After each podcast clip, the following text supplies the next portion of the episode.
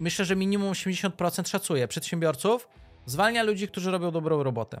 Jeżeli już ustaliłem, że tutaj muszę zwiększyć ilość pieniędzy, to znowu czy mam ludzi, którzy to obsłużą? Czy ta pani Kasia, która jest u mnie księgową i robi Facebooka, rzeczywiście dźwignie taki temat, czy nie? Często też, jeżeli mamy specjalistę od Facebooka, zakładamy, że on i poprowadzi Google'a i TikToka i Pinteresta i wszystko. Guzik prawda. Często ludzie w przypadku Google Analyticsa uważają, że to jest świetne narzędzie do analizy danych.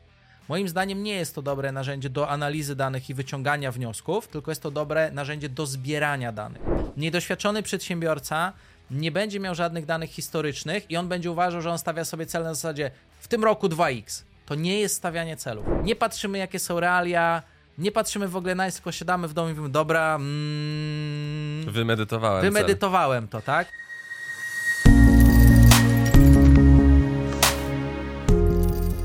Cześć, Dawid z tej strony, a ze mną jest. Miłość, cześć wam.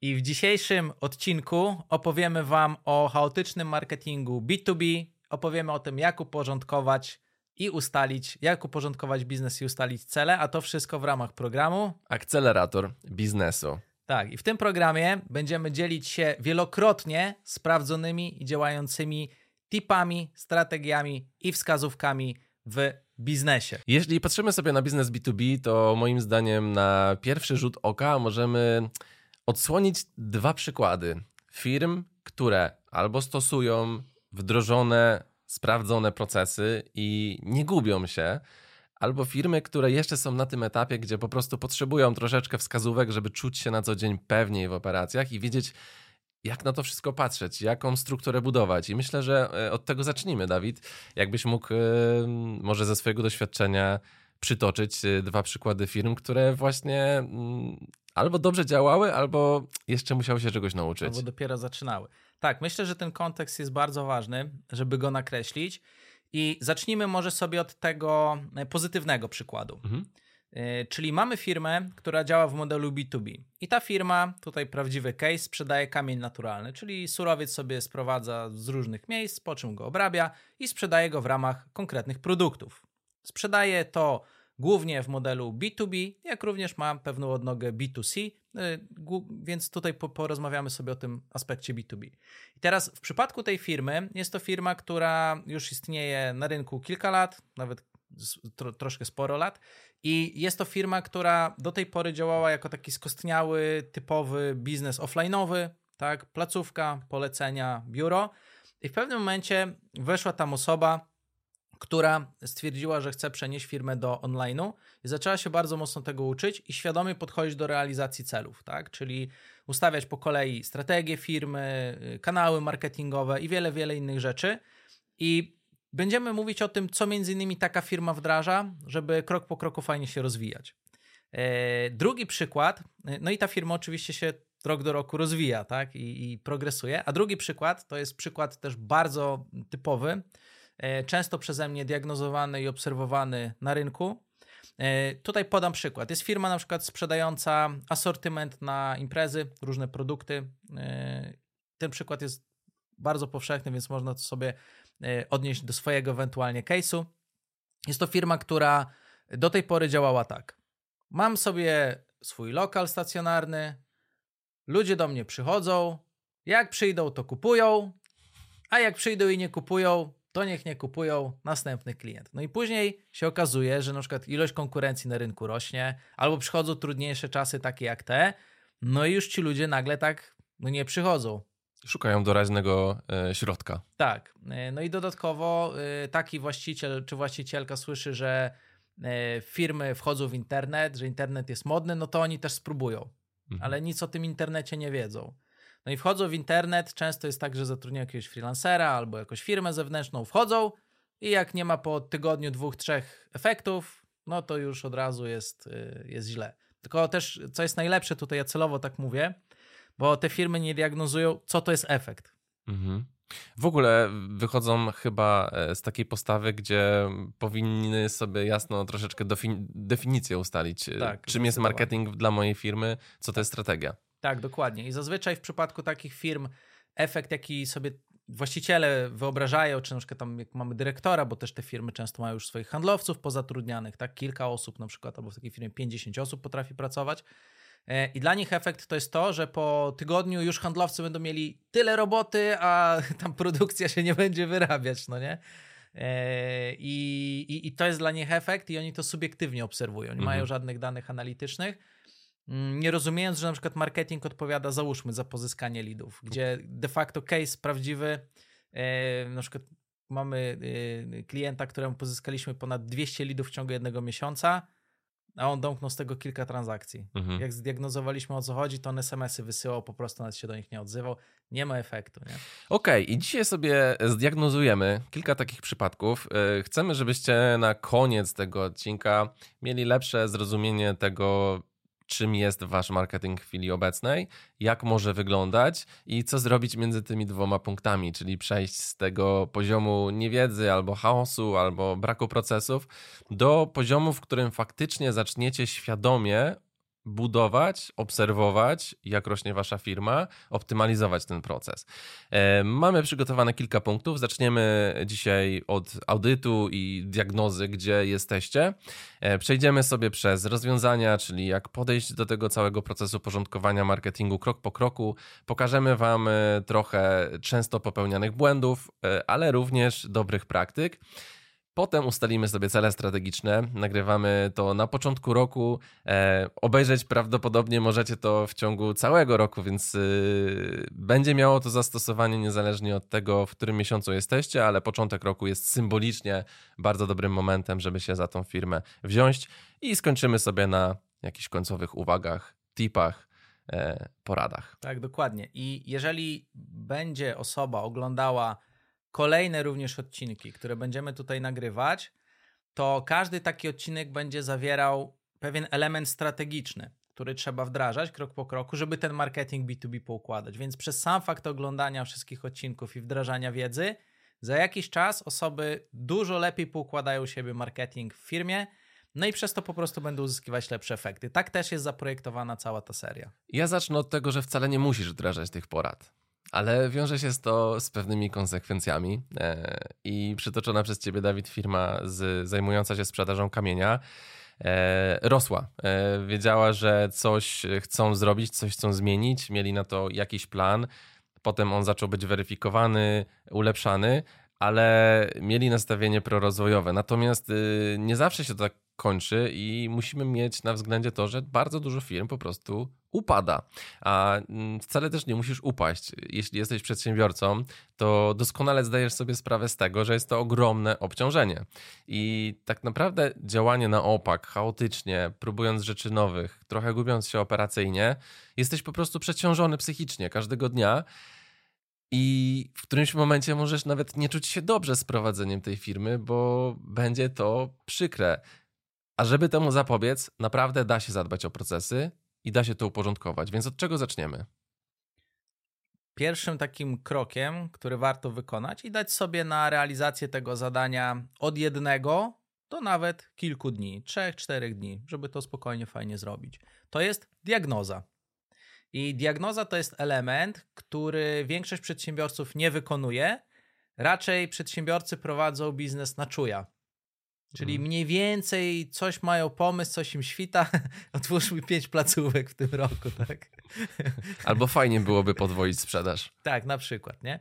Mm, natomiast zobaczcie, że jak idziemy na przykład do lekarza i mówimy, że coś nam dolega, albo mówimy, chcemy się czuć lepiej, chcemy mieć lepszą formę, chcemy mieć lepszą koncentrację, to od czego się zaczyna cały ten proces? No, od diagnozy, tak, żeby ustalić punkt wyjściowy. Na przykład od badań, załóżmy, diagnostycznych, tak, różnych e, i, i, i od tego się zaczyna. No i teraz Ale... lekarz korzysta z różnych narzędzi, tak. E, sposobów. E, fajnie byłoby kilka dzisiaj tutaj przybliżyć.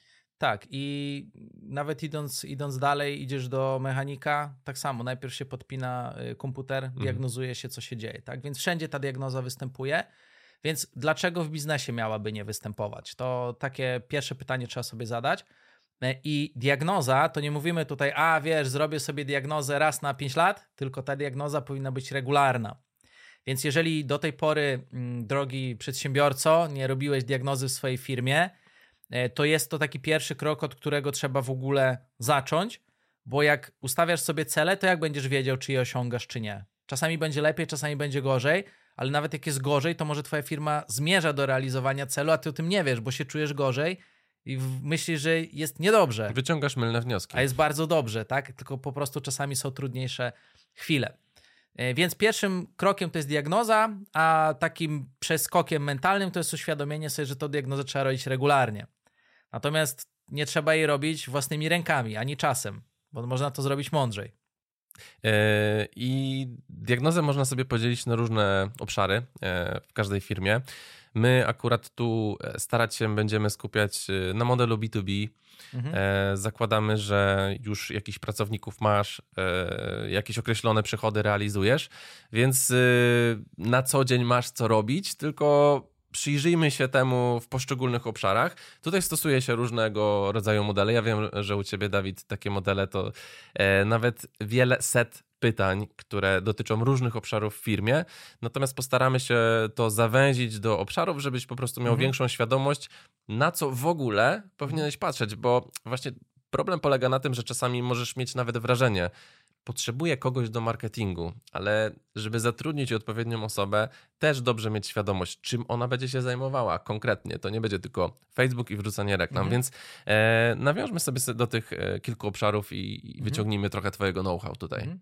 Tutaj przede wszystkim, jeżeli podchodzimy do diagnozy, to y, moim zdaniem warto by było strategicznie podejść do tego w taki sposób, że nie przesadzajmy z ilością punktów diagnozowanych, bo się wywrócimy, więc w zależności od tego, jak jesteśmy zaawansowani, będzie to inaczej u nas wyglądać. I teraz podzielmy to na poziomy. Taki poziom pierwszy to jest poziom ogólny. Robię coś albo czegoś nie robię.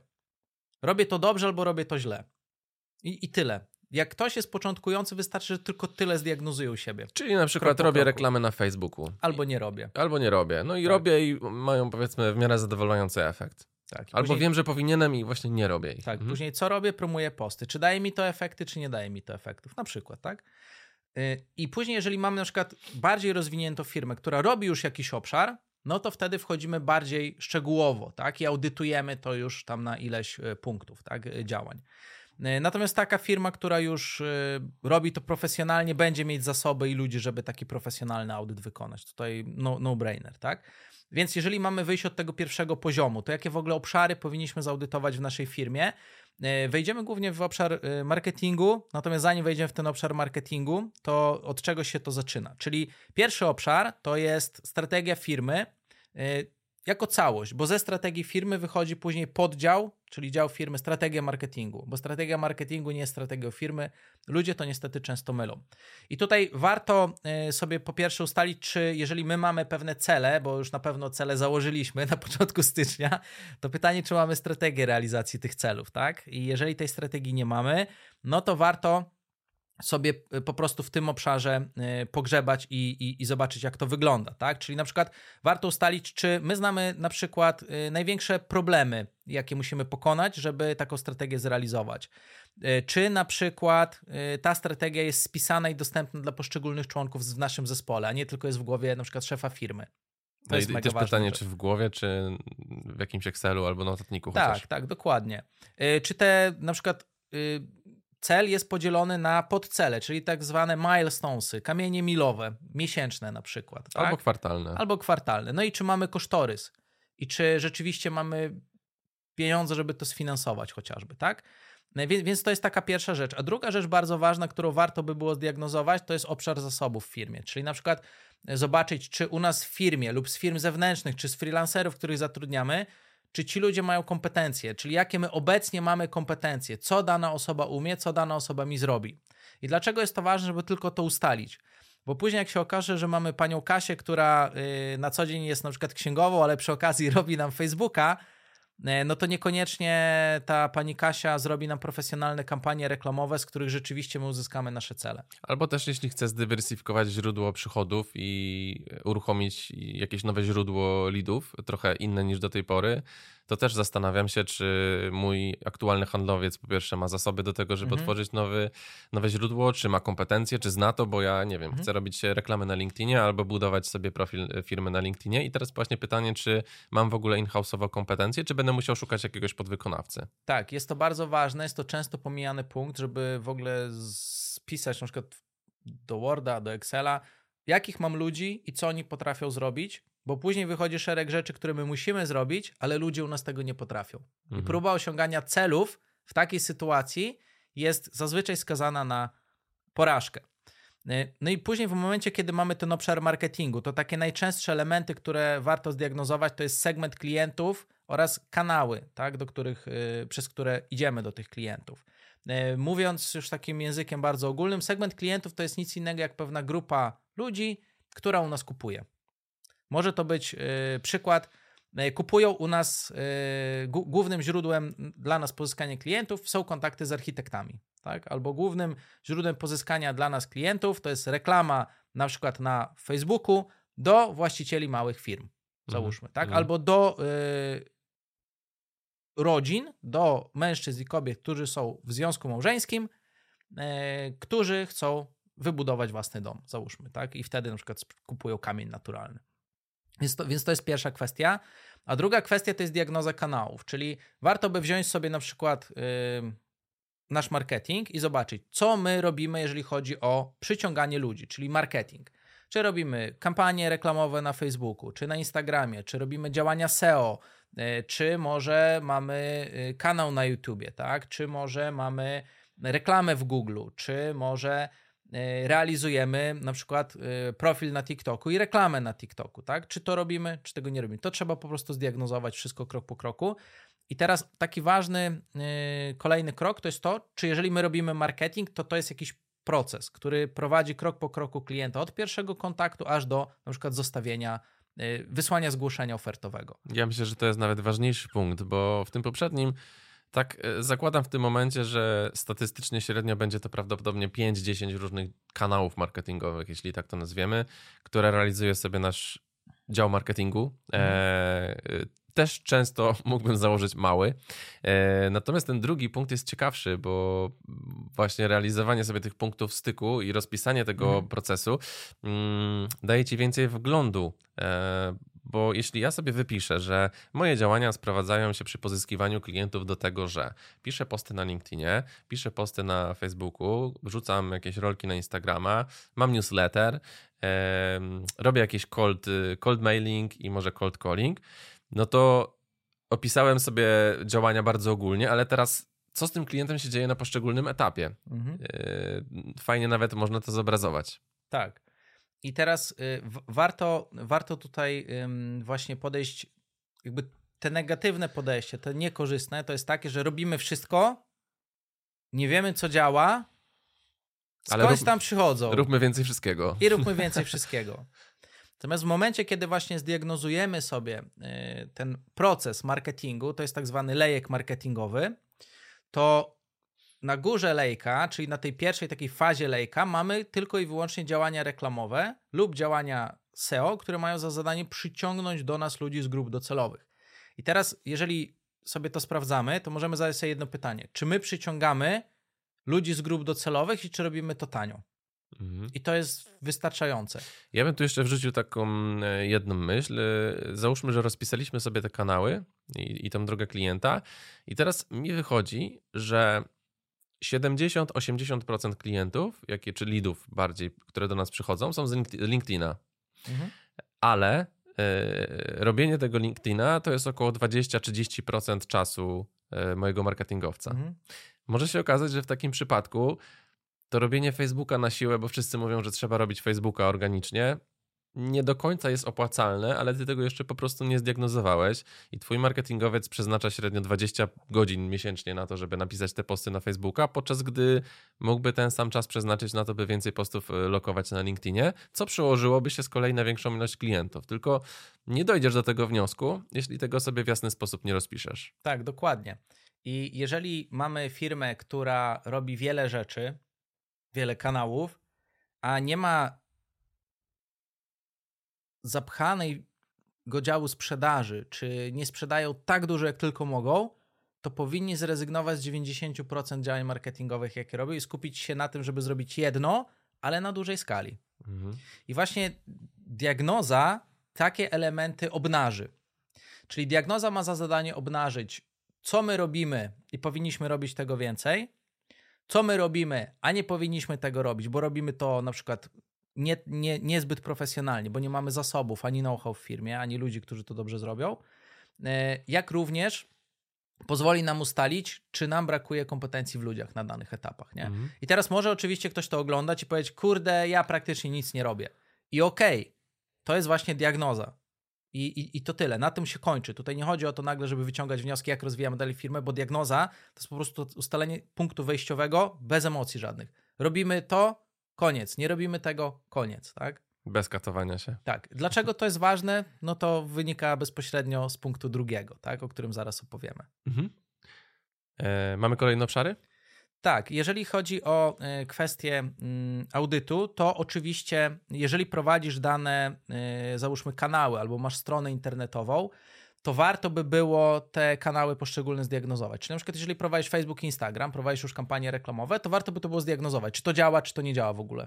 Tak? Czy to daje efekty, czy nie działa? Czy tam są twoje grupy docelowe, czy nie ma? I tu sobie zadaj pytanie, czy do tej pory widziałeś i ile razy szczegółowe raporty z okresów typu kwartał, nawet rok. Mhm, tak. I takie y, drugie kluczowe pytanie, które trzeba będzie sobie zadać, to y, jeżeli mamy na przykład taki kanał typu y, fanpage albo reklama na Facebooku, to a, za co ona odpowiada w mojej firmie, jaki jest cel tego, jaki jest KPI, czyli kluczowy indykator efektywności, y, który mi powie, czy ja to robię dobrze, czy ja to robię niedobrze, tak?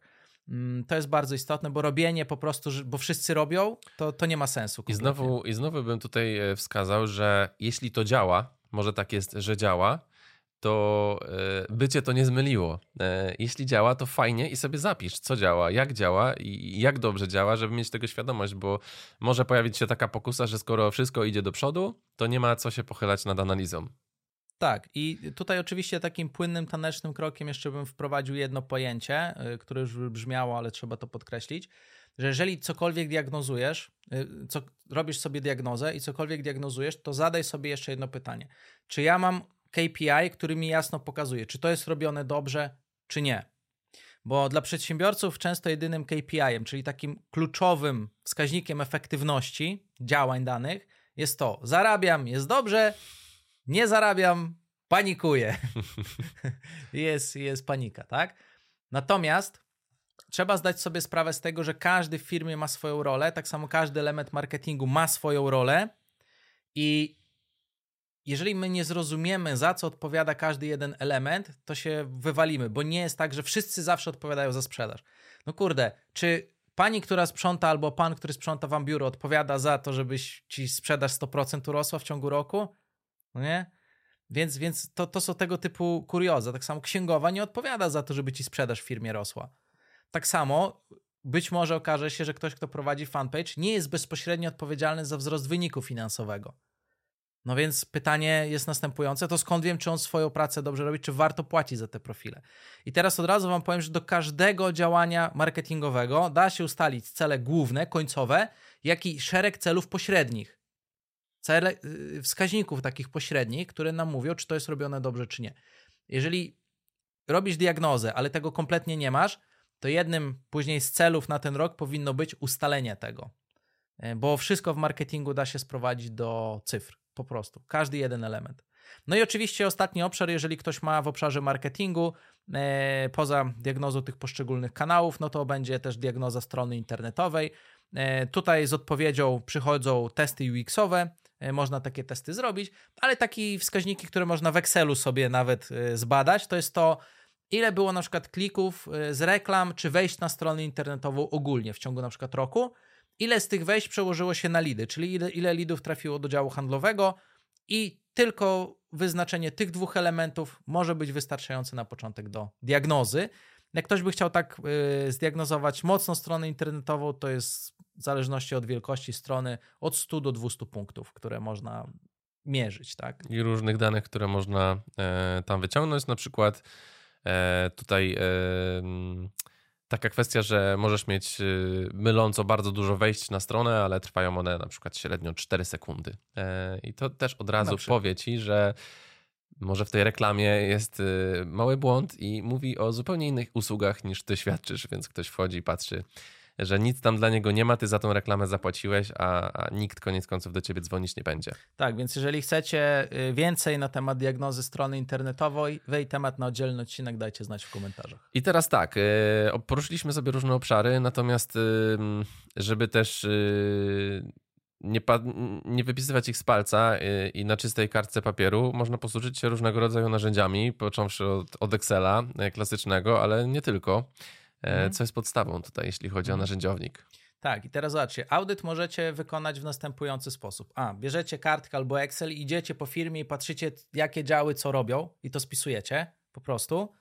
E, natomiast wtedy prawdopodobnie e, nie będziecie w stanie ustalić na przykład KPI-ów albo ocenić, czy to idzie dobrze, czy źle poza subiektywną oceną, bo jednego elementu brakuje, kluczowego. Jakim jest? Narzędzia diagnostyczne, tak? E, w przypadku metafory lekarza, lekarze mają różne metody badań, różne narzędzia do badań, tak? I dzięki temu mają pewne dane, pewne cyfry, które nam mówią, jest dobrze albo źle i tak dalej. Idziemy w dobrym kierunku albo nie.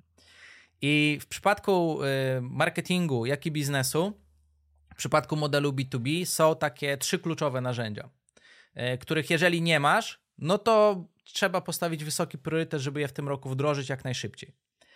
Y, po pierwsze, jest to narzędzie, które zbiera Wam dane analityczne, agreguje te dane analityczne. Oczywistym tu rozwiązaniem jest Google Analytics 4. Jest to narzędzie, które jest najczęściej używane. E, I tutaj w przypadku Google Analytics 4 można je zainstalować i uruchomić na stronie, ale dodatkowo można jeszcze skonfigurować. I teraz większość ludzi, których pytamy, na przykład my na e, diagnozach naszych, czy masz e, zainstalowany i skonfigurowany Google Analytics 4? Oni mówią tak. Natomiast okazuje się, że oni tylko mają po prostu uruchomiony. Jeżeli tylko uruchomicie Google Analytics 4, to wam będzie głupoty zbierał i pokazywał. I te dane są nic nie warte. To są śmieci niedane.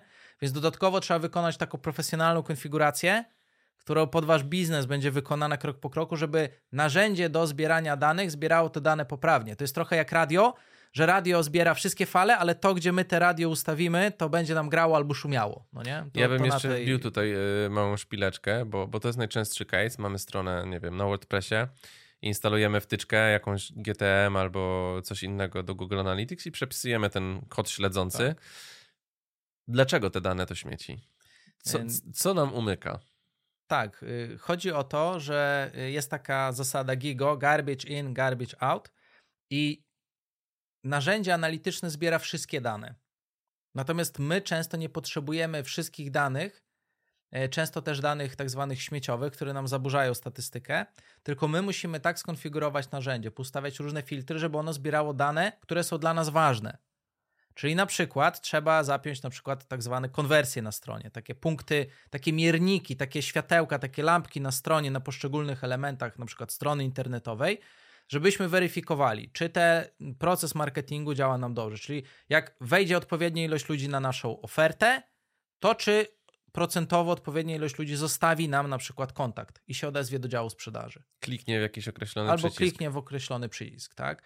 E, czy na przykład, jeżeli tworzymy treści, to chcemy wiedzieć, czy te treści są czytane, czy nie, no to na przykład patrzymy, ile czasu ludzie spędzą na stronie internetowej, ile będzie przeskrolowanych sekcji tej strony internetowej, które sekcje będą jak czytane, a które nie. Tak, można oczywiście dużo głębiej w to wchodzić. I teraz odpowiednie właśnie skonfigurowanie narzędzia analitycznego polega na tym, że my mówimy dla narzędzia analitycznego, w przypadku naszego biznesu mierzymy to, to, to i tamto, a reszty proszę nam nie wrzucać do systemu, tak? E, bo to będą śmieci. I dodatkowo narzędzie analityczne też ma za zadanie rozróżnić na przykład, czy wejście z Facebooka, czy lead jest z Facebooka, albo czy wejście jest z działań SEO, czyli na przykład organicznych googlowskich, E, ale na przykład lidy są z Google'a, z remarketingu, z banerów na różnych stronach, tak? Więc tego typu rzeczy nam później pozwala takie narzędzie analityczne mówić. Oczywiście też z analizą jakąś e, behawioralną, czy z analizą tego, kim jest w ogóle człowiek, który do nas wchodzi. Gdzie go szukać w internecie na potrzeby kolejnych kampanii reklamowych. Więc mnóstwo rzeczy tam można zmierzyć i zebrać. Natomiast też jest drugi błąd tutaj, że często ludzie w przypadku Google Analyticsa uważają, że to jest świetne narzędzie do analizy danych. Moim zdaniem nie jest to dobre narzędzie do analizy danych i wyciągania wniosków, tylko jest to dobre narzędzie do zbierania danych. Czyli my w tym narzędziu zbieramy dane z wielu różnych naszych działań marketingowych, mierzymy cały nasz proces marketingu na przykład, ale później te dane sobie wyciągamy do narzędzi, które są dedykowane pod to, żeby te dane nam obrabiać i żeby z tych danych wyciągać pewne wnioski, tworzyć raporty, wizualizacje i tak dalej. I teraz, y, żeby to zobrazować może na innym przykładzie, y, smartwatche. Masz na ręku jakiegoś Apple Watcha albo Garmina i teraz ten zegarek poprzez poszczególne sensory zbiera dane i mierzy ile tych kroków przeszedłeś, ten puls i tak dalej, i tak dalej. I jednym y, jest zebrać dane, ale czym innym jest mieć świetnie zrobioną aplikację, która te dane przedstawia w zrozumiały sposób, żebyś zrozumiał, że na przykład ta ilość kroków dla twojego metabolizmu to jest dobra, albo że w tym momencie twój organizm jest na niskim poziomie i nie wiem, powinieneś zadbać o odpoczynek. E, Dokładnie. Więc, więc myślę, że, że to troszeczkę bardziej też obrazuje. Tak, no i na smartwatchu raczej nie zdiagnozujemy sobie, nie będziemy robić raportów, tak? Tylko musimy przenieść to do jakiegoś innego narzędzia, które jest pod to dedykowane. No i, tu, i tutaj jest tym. Tak, i tutaj w przypadku działań y, mamy dwa takie kluczowe narzędzia, które wykorzystujemy. Y, dla mniejszych przedsiębiorstw, które dopiero startują, jest to narzędzie Looker Studio. Y, jest to narzędzie, które pozwala Wam, zamiast tego, żeby zlecać raporty dla ludzi, żeby oni klepali ręcznie wszystko, krok po kroku, to to narzędzie pozwala wam dane zebrać i wy sobie wchodzicie na przykład ze smartfona albo z laptopa do raportu, który jest specjalnie dla was przygotowany, wybieracie daty i te wszystko się generuje automatycznie, macie piękne wizualne wykresy. I, i co tam na przykład może być? E, może być tam na przykład skuteczność waszego procesu marketingowego, czyli na przykład ile ludzi weszło na stronę, ile ludzi weszło na ofertę, ile ludzi zostawiło lida, ile to jest ilościowo, procentowo, jaki jest koszt pozyskania tego na przykład lida, ile dokładnie jeden lead kosztuje. Może być podział lida per wiek, lida per na przykład jakieś kategorie konkretne, e, ilość ludzi nowych versus powracających, jak wiele, wiele innych e, istotnych działań. Tak samo w takim jednym raporcie możecie mieć na przykład i raporty z Facebooka, i raporty z TikToka, i raporty z YouTube'a, z reklamy googlowskiej. Dokładnie wiecie na przykład, które słowo kluczowe w jakiej cenie pozyskuje wam ile lidów i to wszystko macie w jednym miejscu. I wybieracie sobie na przykład ostatnie 7 dni, ciach, raport wam generuje dane. Wybieracie ostatni miesiąc, ciach, raport wam generuje dane. E, bardziej zaawansowanym narzędziem jest chociażby Power BI. Również e, tego typu działania e, można robić. Moim zdaniem warto takie narzędzie wdrożyć, bo wdraża się je jednorazowo, robi się dedykowany raport pod daną firmę i później ludzie nie muszą tych raportów robić. U mnie to oszczędziło 900 roboczo godzin miesięcznie. Czyli dobre auto miesięcznie. A znowu by to zobrazować, jest to taki kokpit twojego biznesu. Jak do samolotów wsiadasz i na jednym dashboardzie w ciągu kilku sekund widzisz praktycznie wszystkie najważniejsze dane. Nie musisz za każdym razem przeklikiwać się przez y, jakiś panel zarządzający tym twoim Google Analytics, tylko już sprecyzowane konkretne mierniki świecą ci się e, na czerwono i na zielono, więc jesteś w stanie szybciej podejmować decyzje i też y, sam patrząc na biznes myślę, że oszczędzasz dużo czasu, żeby za każdym razem sobie tego e, nie przeklikiwać. Dokładnie. I to są narzędzia, które pozwalają nam ten obszar marketingu w szczególności mierzyć w B2B. Ja bym tutaj jeszcze tylko, e, żeby to zamknąć, e, bo mm, bardzo prosto jest wdrożyć Google Analytics 4 instalując wtyczkę, ale jakiego rodzaju koszta mhm. są za właśnie wdrożenie tych narzędzi? Mhm. Jeżeli chodzi o wdrożenie Google Analytics 4, e, w przypadku takich biznesów B2B, najczęstszy taki koszt to jest około 3,5 tysiąca złotych netto do 4,5 tysiąca złotych netto. Przynajmniej tak to u nas wygląda. E, jeżeli natomiast mamy taki obszar, jakby przekrój rynkowy, w zależności od firmy, jest to od 3 do nawet 10 tysięcy złotych. E, ta, takie, takie ceny się spotkałem. Jeżeli hmm. chodzi o raporty interaktywne, o których mówimy w Looker Studio, e, tutaj koszt zazwyczaj wynosi około 4000 zł netto do 6500 zł netto, więc w większości firm, które działają w obszarze B2B, jednorazowo zamykasz poniżej 10 tysięcy netto koszty i już dzięki temu możesz mierzyć swój biznes przez kolejne kilka lat i wyciągać z tego wnioski. Dokładnie. W obszarze sprzedaży jeszcze. Mm, są dwa rozwiązania, no bo też obszar sprzedaży warto mierzyć. Warto mieć profesjonalny CRM. W przypadku małych firm jest to zazwyczaj LifeSpace, Pipedrive albo Bitrix chociażby. Y, I jeżeli nie wiesz, jaka jest skuteczność Twoich handlowców, gdzie na poszczególnych etapach procesu sprzedażowego oni się wysypują, każdy robi co chce, warto takiego CRM-a wrzucić. E, dodatkowo my mamy też na przykład takie autorskie rozwiązanie, gdzie wdrażamy bazę danych, jeżeli ktoś goś nie stać na CRM-a, żeby te 200 zł miesięcznie płacić, czy 500, może jednorazowo za 1000 zł netto zrobić taką bazę danych, gdzie z jednej strony widzimy, z której dokładnie reklamy, z którego dokładnie formularza, z której dokładnie grupy docelowej, czyli kim jest nasz odbiorca, pozyskaliśmy lida, a z drugiej strony bazy danych widzimy, który lead odebrał, który nie odebrał, który jest zainteresowany, który y, rozmawiał z handlowcem, ale zmarnował jego czas i który dokładnie lead, z której reklamy, z której platformy reklamowej przełożył się na sprzedaż. Więc na przykład to jesteś w stanie w sposób taki już ultra prosty wdrożyć od takich y, bardzo niskich kwot. Świetnie. E, myślę, że tak w, w jakiejś podstawie sobie omówiliśmy. E, temat jest bardziej złożony. Być może do niego wrócimy w wydaniu zaawansowanym. Czekamy na Wasze pytania, co chcielibyście, żebyśmy ewentualnie rozwinęli. I teraz e, po mm, postawieniu diagnozy, myślę, że wyjściowo mamy dużo więcej danych, czyli wiemy, gdzie mhm. jesteśmy. Tak.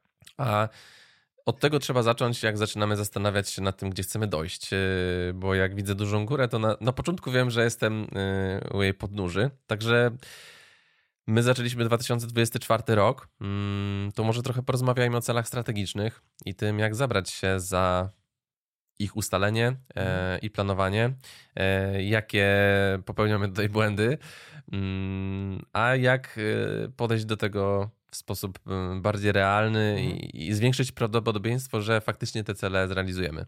Tak, moim zdaniem, jak, jak ktoś wykona diagnozę, to będą zazwyczaj y, dwa, dwie reakcje. Po pierwsze, jestem w dupie, nie mam nic, co jest dobrą diagnozą, bo można zacząć wdrażać chociażby już porady, o których powiedzieliśmy i zacząć w ogóle mierzyć, co robimy. Albo y, drugi rodzaj przedsiębiorcy powie: OK, to mi działa, to mi nie działa, wiem, gdzie jestem, zaczynam e, planować, tak? I teraz, jeżeli chodzi o planowanie celów, niestety takim najczęstszym mm, sposobem planowania celów wśród przedsiębiorców jest strategia robiona na takiej zasadzie w ślinie palca i mówię 100% w roku rośnie. Był milion, ale myślę, że tak warto, żeby były Lecimy dwa. Lecimy po pięć. Co się będziemy ograniczać, tak? Albo tak. E, I cele są ustalane na zasadzie tego, co A, ja czuję, albo co B, wydaje mi się, że jest możliwe do osiągnięcia. E, ustalanie celów polega na czymś zupełnie innym. Ustalanie celów polega na tym, że ustalamy na bazie diagnozy realnie to, co jesteśmy w stanie zrobić przez rok. Nie? To, to, to jest ważne. Czyli jeżeli nie jesteśmy w stanie postawić diagnozy i nic nie mamy, to ustalanie celów to jest wróżenie z fusów. I u nas bardzo często jest sytuacja, chociażby jak w przypadku tego przedsiębiorcy, tak, co sprzedaje asortyment na imprezy, w ogóle nic nie. Pierwszy dzień wchodzimy do internetu, bo nam słabo idzie w biznesie, ludzie się już nie odzywają, jest kryzys. I pierwsze pytanie, jakie zadają, to ile ja będę miał po miesiącu, ile ja zarobię z tego. I teraz pytanie jest następujące: co odpowiedzieć takiej osobie? No bo jeżeli my mamy przedsiębiorcę, którego pytamy, czy ty masz jakiekolwiek raporty z zeszłego roku z działań reklamowych? Albo czy ty w ogóle wiesz, że jak się do ciebie zgłosi 10 klientów, to ilu z tych klientów kończy się transakcją i na jaką kwotę? Na przykład, jaki zwrot z inwestycji potrzebujesz uzyskać? On nic nie wie. Czy wiesz, ile kosztuje w ogóle to, że 100, tak. 100 osób wejdzie na Twoją stronę? Tak. Jak on nic nie wie, to pytanie, na jakiej podstawie mamy robić cele?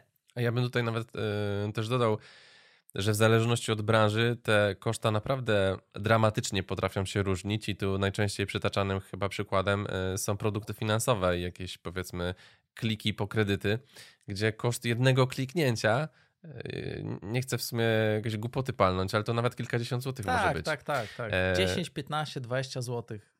Podczas gdy Easy. jak masz jakąś mniej popularną branżę, ten, ten, ten sam koszt kliknięcia to będzie, nie wiem, parędziesiąt groszy, kilkadziesiąt groszy.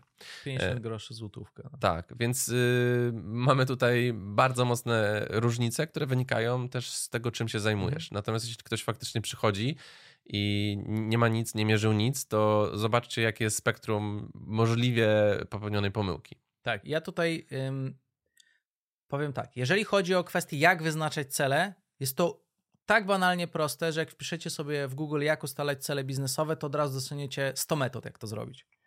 I zrobienie ich jest bardzo proste. Ale jeżeli ktoś popełni błąd, o którym za chwilę powiem, to na koniec roku będzie po prostu lipa. Chodzi o to, że musimy odróżnić, czym jest prognoza, czym jest cel, który wynika z naszego widzimisię, a czym jest rzeczywiście realne ustalenie celów. I ja powiem o tym aspekcie zarządzania firmą, czyli to jest aspekt mentalny, bo kurde, tyle jest błędów w tym obszarze, że ciężko się na to patrzy. To lecimy. Teraz prognozy. Jeżeli my chcemy ustalić, co uzyskamy za rok, na przykład, albo co uzyskamy w terminie 5 lat, bardzo często korporacje takie raporty wypuszczają, to to są prognozy. Prognozy bazują a na tym, że zdiagnozujemy poprzedni rok, albo poprzednie 5 lat, albo poprzednie 10 lat i bazując na danych historycznych, przewidujemy, że za rok, za dwa, za pięć lat będziemy w tym, w tym i w tym miejscu, uzyskamy to, to, to i tamto. I to są prognozy. I teraz jak weźmiemy drugą statystykę z firm, że tam ponad 80% projektów e, kończy się z opóźnieniem albo w ogóle nie są dowiezione, to już widzimy, ile to jest warte. Że większość z tych rzeczy, które ustalimy, to zazwyczaj ich nie dowieziemy. Więc sam fakt tego, że ktoś ustali cele i je dowiezie, to to już jest naprawdę mniejszość. To, to trzeba zdawać sobie sprawę. Niedoświadczony przedsiębiorca nie będzie miał żadnych danych historycznych i on będzie uważał, że on stawia sobie cel na zasadzie w tym roku 2x. To nie jest stawianie celów. To jest ten y, druga Wishful rzecz. thinking. To jest wishful thinking, czyli to jest cel widzi mi się, tak zwany. Czyli nic nie diagnozujemy, nie patrzymy, jakie są realia, nie patrzymy w ogóle na nic, tylko siadamy w domu i mówimy, dobra, mm, Wymedytowałem cel. wymedytowałem to, tak? I jeżeli wy zauważacie, że w waszej głowie rodzą się wymedytowane cele, to jest bardzo duża szansa, że się zderzycie z rzeczywistością. I teraz, co jest najgorsze w tym wszystkim? Ktoś ma w głowie na przykład, pr- prawdziwy przykład z tej branży. Klienta rozwinęliśmy od 0 do 100 tysięcy przychodu. Po czym klient, to była kobieta, mówi: Ja czuję, że my jesteśmy w stanie zrobić 200 tysięcy przychodu. Ja mówię: Jesteśmy w stanie, tylko my potrzebujemy dwa razy większy budżet reklamowy. On mówi: Nie, ja się nie zgadzam. Ja czuję, że my z tym samym budżetem reklamowym jesteśmy w stanie dwa razy więcej zrobić. Jesteście specjalistami, to zróbcie coś. Po czym ja mówię: To jest wishful thinking, to jest życzeniowe myślenie. Pokaż mi dane, które wskazują na to, że my jesteśmy w stanie przy tym samym budżecie wykręcić 2x, bo tutaj szereg danych, takie, takie, takie, takie, takie, takie, wskazują na to, że my tego nie zrobimy. Ponieważ każdy dane mają minimalny próg i maksymalny próg. Jeżeli mamy już osiągnięte maksymalne progi wydajności danych działań, to my nie zrobimy nagle z tego 2x, bo się nie da, tak? Czyli jak samochód jest zaprojektowany, żeby jechać 200 na godzinę, to my nim nie pojedziemy 400 na godzinę. Po prostu. I też samochód się trochę wolniej rozpędza od 0 do 100 i później od 100 do 200. Tak, więc podsumowując, prognozy są robione na bazie danych historycznych. Prognozy mogą się udać e, albo się e, nie udać, i te prognozy zazwyczaj są robione odważnie bardzo. Na przykład 100-200%. Tu wchodzimy w rynek i tak dalej. Ja też bym Wishful e, thinking. o, tym reali, o tych realiach, które wspomniałeś, yy, powiedział, bo na to prawdopodobnie większość z Was zwróciła uwagę, że też innego rodzaju prognozy stawia się w szczycie Hossy w 2018-2019 roku i na danych historycznych, patrząc 5 lat wstecz, mamy bardzo e, precyzyjne i ostre strzałeczki zielone do góry, Tak. po czym Twoja prognoza To na demon tylko odwrotnie. jest to demon i nowe ATH, natomiast kolejne 5 lat może pokazać e, też sytuację zupełnie inną. Prawdopodobnie wiele osób, które są dłużej na rynku, no przez to, że zraziło się, e, choć niektóre branże oczywiście na pandemii zyskały, no to jednak dostrzegają e, to, w jaki sposób na realia wpływa hossa i bessa sytuacja na rynku, czy właśnie wydarzenia, których po prostu przewidzieć się nie da. Tak, i teraz gdzie jest taki złoty środek? Y, Ja nazywam to wyznaczaniem realnych celów. Czyli wyznaczenie realnych celów będzie polegało na tym, że prognozy robimy bardzo odważne. Ok, załóżmy te 100% rocznie czy 200% rocznie wzrostu. Y, Celem może być na przykład macie 5 handlowców, chcecie mieć 20 handlowców na koniec roku. Albo y, prognozujecie, że na przykład y, zwiększycie wydatki na marketing 300%. Super. Natomiast realne cele to też co to jest? Obserwując i badając świat biznesu po tylu latach, 100% wzrostu rok do roku to są tak zwane chore wzrosty. To są po prostu kosmiczne wzrosty, bardzo duże. Jak jakaś firma rośnie 100% rok do roku, gratuluję. e, jest to mniejszość firm, ale to też się wiąże z ciśnięciem, z chaosem, z dużo większym ryzykiem. Tylko też y, weźmy pod uwagę, że czym innym jest urosnąć z 20 do 40 tysięcy miesięcznie, Mm, tak, tak. y, a 200 z na 10, 400. Z 10 milionów na 20. Albo przy milionach. Mhm. Tak.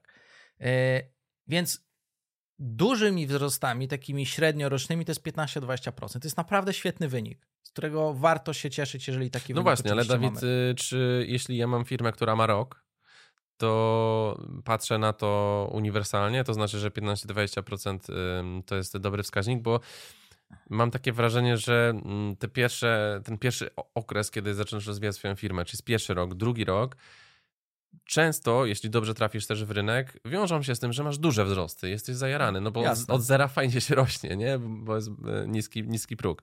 Ale właśnie mm, problemy zaczynają się w momencie, kiedy zaczynasz już dotykać pewnych sufitów e, w różnych źródłach reklamowych, w obsłudze, w zatrudnieniu ludzi, na przykład jesteś w jakimś małym mieście i nagle się okazuje, że kurde, wcale nie ma tak dużo specjalistów, którzy lokalnie mogą u mnie pracować, więc chyba te problemy też zaczynają się częściej, kiedy faktycznie jesteśmy już na rynku, mamy, tak obmacaliśmy troszeczkę, co się dzieje i, i faktycznie myślę, że wtedy te 15-20% jako realnego wzrostu to jest re- realne myślenie, nie?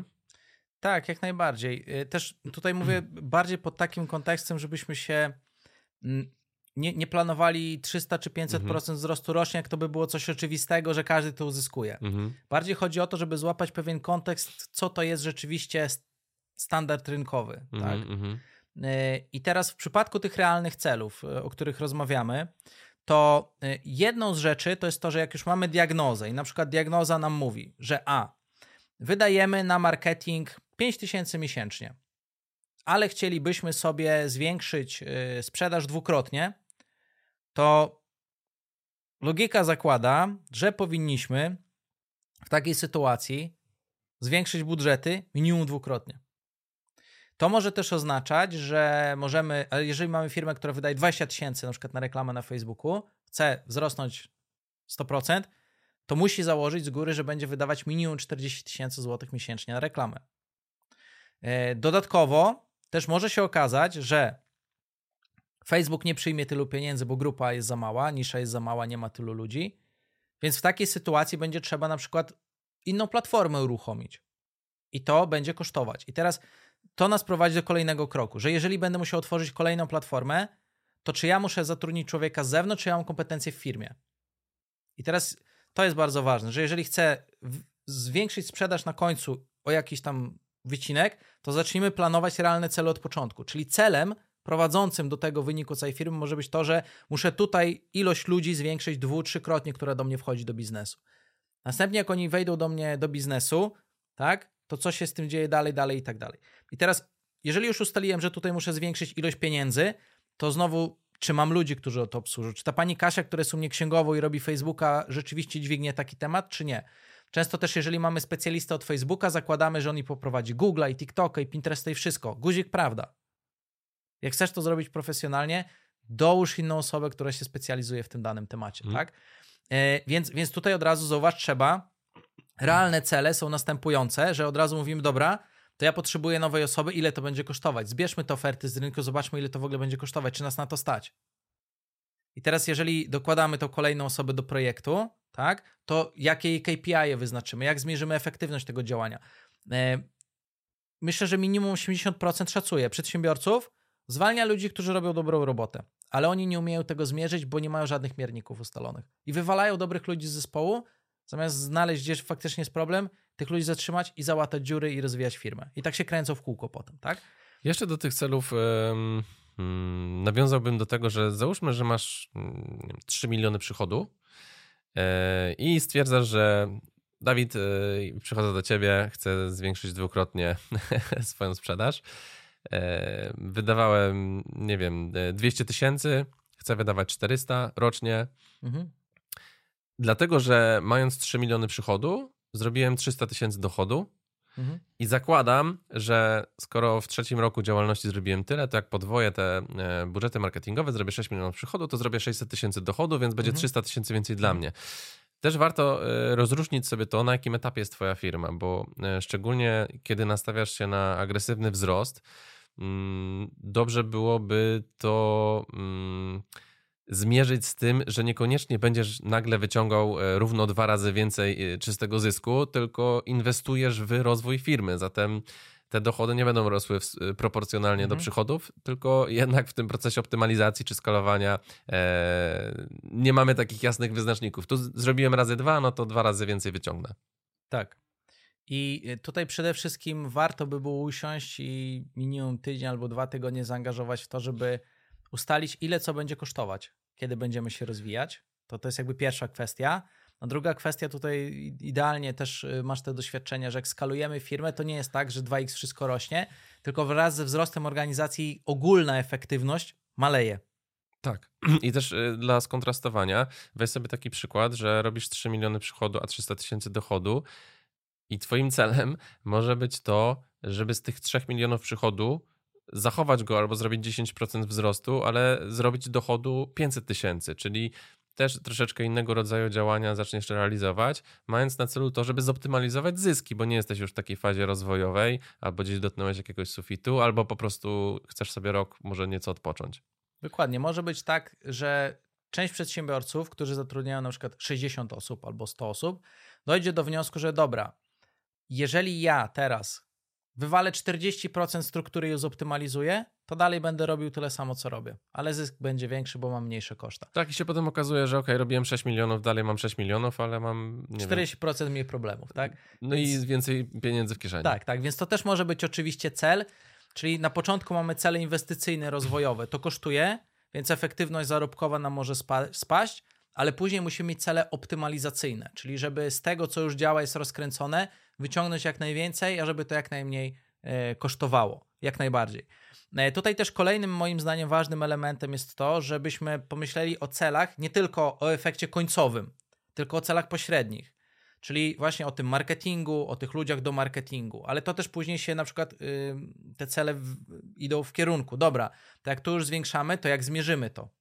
Później na przykład jak już trafiają lidy do sprzedaży, to czy tam na przykład jak mam teraz pięciu handlowców, a chcę 2x zrobić, to ilu handlowców muszę w ciągu roku zatrudnić? Ile ludzi muszę mieć do obsługi tych klientów potem, tak. których przyjmę? Tak, i na koniec to, co ja bym zrobił, to bym to rozpisał na 12 miesięcy w cyklach miesięcznych. Czyli jeżeli ktoś chce urosnąć, załóżmy 100% rocznie, to jest to miesięcznie czy tam kwartalnie, yy, powiedzmy miesięcznie jest to jakieś tam 8-8,5% strzelam, tak? Mniej więcej mhm. szacuję, tak może być. A powiedzmy kwartalnie to jest około 25%, tak? I warto by było nie mierzyć, czy po miesiącu już mamy 100% wzrostu, tylko czy na koniec roku osiągnęliśmy ten cel, czy się do niego zbliżyliśmy, czy go przekroczyliśmy i ustalić takie właśnie cele pośrednie, na przykład miesięczne. Tak, I gdzie działa. sobie to mierzymy? Po pierwsze, y, możemy to mierzyć bezpośrednio w Excelu. Możemy sobie zrobić Excel, w którym y, rozpisujemy sobie miesiące i stan obecny. Na przykład w styczniu, y, czy tam w grudniu 2023 roku wydawałem 10 tysięcy złotych na reklamę, robiłem tylko Facebooka, Instagrama, tak? No to chciałbym to wyskalować. Załóżmy na Facebooka chciałbym przeznaczyć 20 tysięcy złotych i chciałbym uruchomić Google'a, na którego przeznaczę 7 tysięcy złotych, ale zrobię to na przykład od marca, tak? Y, więc w ten sposób możemy robić. I rozpisujemy na 12 miesięcy, krok po kroku, ile wydajemy środków. Skoro już wiemy, jakie działania chcemy podjąć, bo tych działań będzie na przykład kilka, prowadzimy y, fanpage'a, robimy testy UX-owe na stronie, tak, poprawiamy stronę, zwiększamy ilość y, zgłoszeń, zamiast 10 zgłoszeń na 100 wejść, to chcemy mieć 15 zgłoszeń na 100 wejść i tak dalej, no to ustalamy sobie krok po kroku y, w ciągu, w ciągu roku, jakie te zwyżki będą, tak? No i na przykład, jeżeli załóżmy, pozyskujemy na stronie internetowej na 100 wejść 10 kontaktów albo 5 kontaktów, a naszym celem jest na koniec roku pozyskiwać 18 kontaktów albo 20 kontaktów, to nie róbmy tak, że w styczniu mamy 5 kontaktów pozyskanych, a w lutym ma być 20, tylko zróbmy tak, że po pierwszym miesiącu chcemy, w styczniu mamy 5, w lutym chcemy 7, w marcu chcemy 9 i żeby to rosło w sposób realny, tak, a nie w sposób taki, że łup i już mamy efekt. A jak w maju masz dalej 5, no to znowu wracasz do punktu pierwszego i diagnoza. Tak, co, no co i, się dzieje? No i masz cały rok na osiągnięcie tych celów, tak? No i oczywiście też musimy pomyśleć o tym, że skoro mamy na sprzedaży utworzyć nowe stanowiska, które nam to obsłużą, to ile to będzie kosztować? Też pamiętajcie, zatrudnicie sprzedawców, nie każdy się sprawdzi. Więc żeby mieć dobrych pięciu sprzedawców, pewnie z dziesięciu trzeba będzie zatrudnić, przemielić przez firmę, tak? I na tej podstawie ustalacie rzeczywiście realne cele, realne działania, ustalacie realny kosztorys, przygotowujecie się na to, co was czeka, czyli przygotowujecie się na pracę, którą trzeba wykonać i koszty, które trzeba po, po, po, ponieść.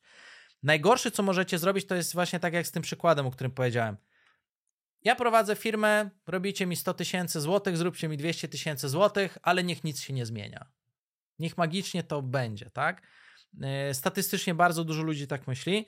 Natomiast ci doświadczeni przedsiębiorcy, tak jak w przypadku tego kamienia naturalnego, e, to tutaj na przykład współpracujemy z przedsiębiorcą, który wie, że na przykład w ciągu roku chce dołożyć kanał reklamowy na TikToku w pierwszym kwartale, w drugim kwartale chce rozwinąć e-mail marketing, żeby lepiej kwalifikować lidy, w trzecim kwartale chce dopracować ilość lidów, żeby było więcej lidów efektywnych i w czwartym kwartale e, skupia się na tym, żeby wdrożyć narzędzia do na przykład automatyzacji e, działań sprzedawców. I to są jego cele. Tak. I on krok po kroku, pomalutku rozwija sobie tą firmę. Pomalutku, a później ma 100% wzrostu, czy 50, czy 70. Tak? Dobra, fajnie, fajnie w sumie, że opisaliśmy sobie mm, taki przykład celów, bo kolejnym punktem jest wdrożenie tak. tego celu. Tak. I planu porządkowania. E, tak. E, więc tu powiemy sobie trochę o może częstych błędach, chociaż część z nich już poruszyliśmy, e, czy dobrych praktykach. Mhm, tak.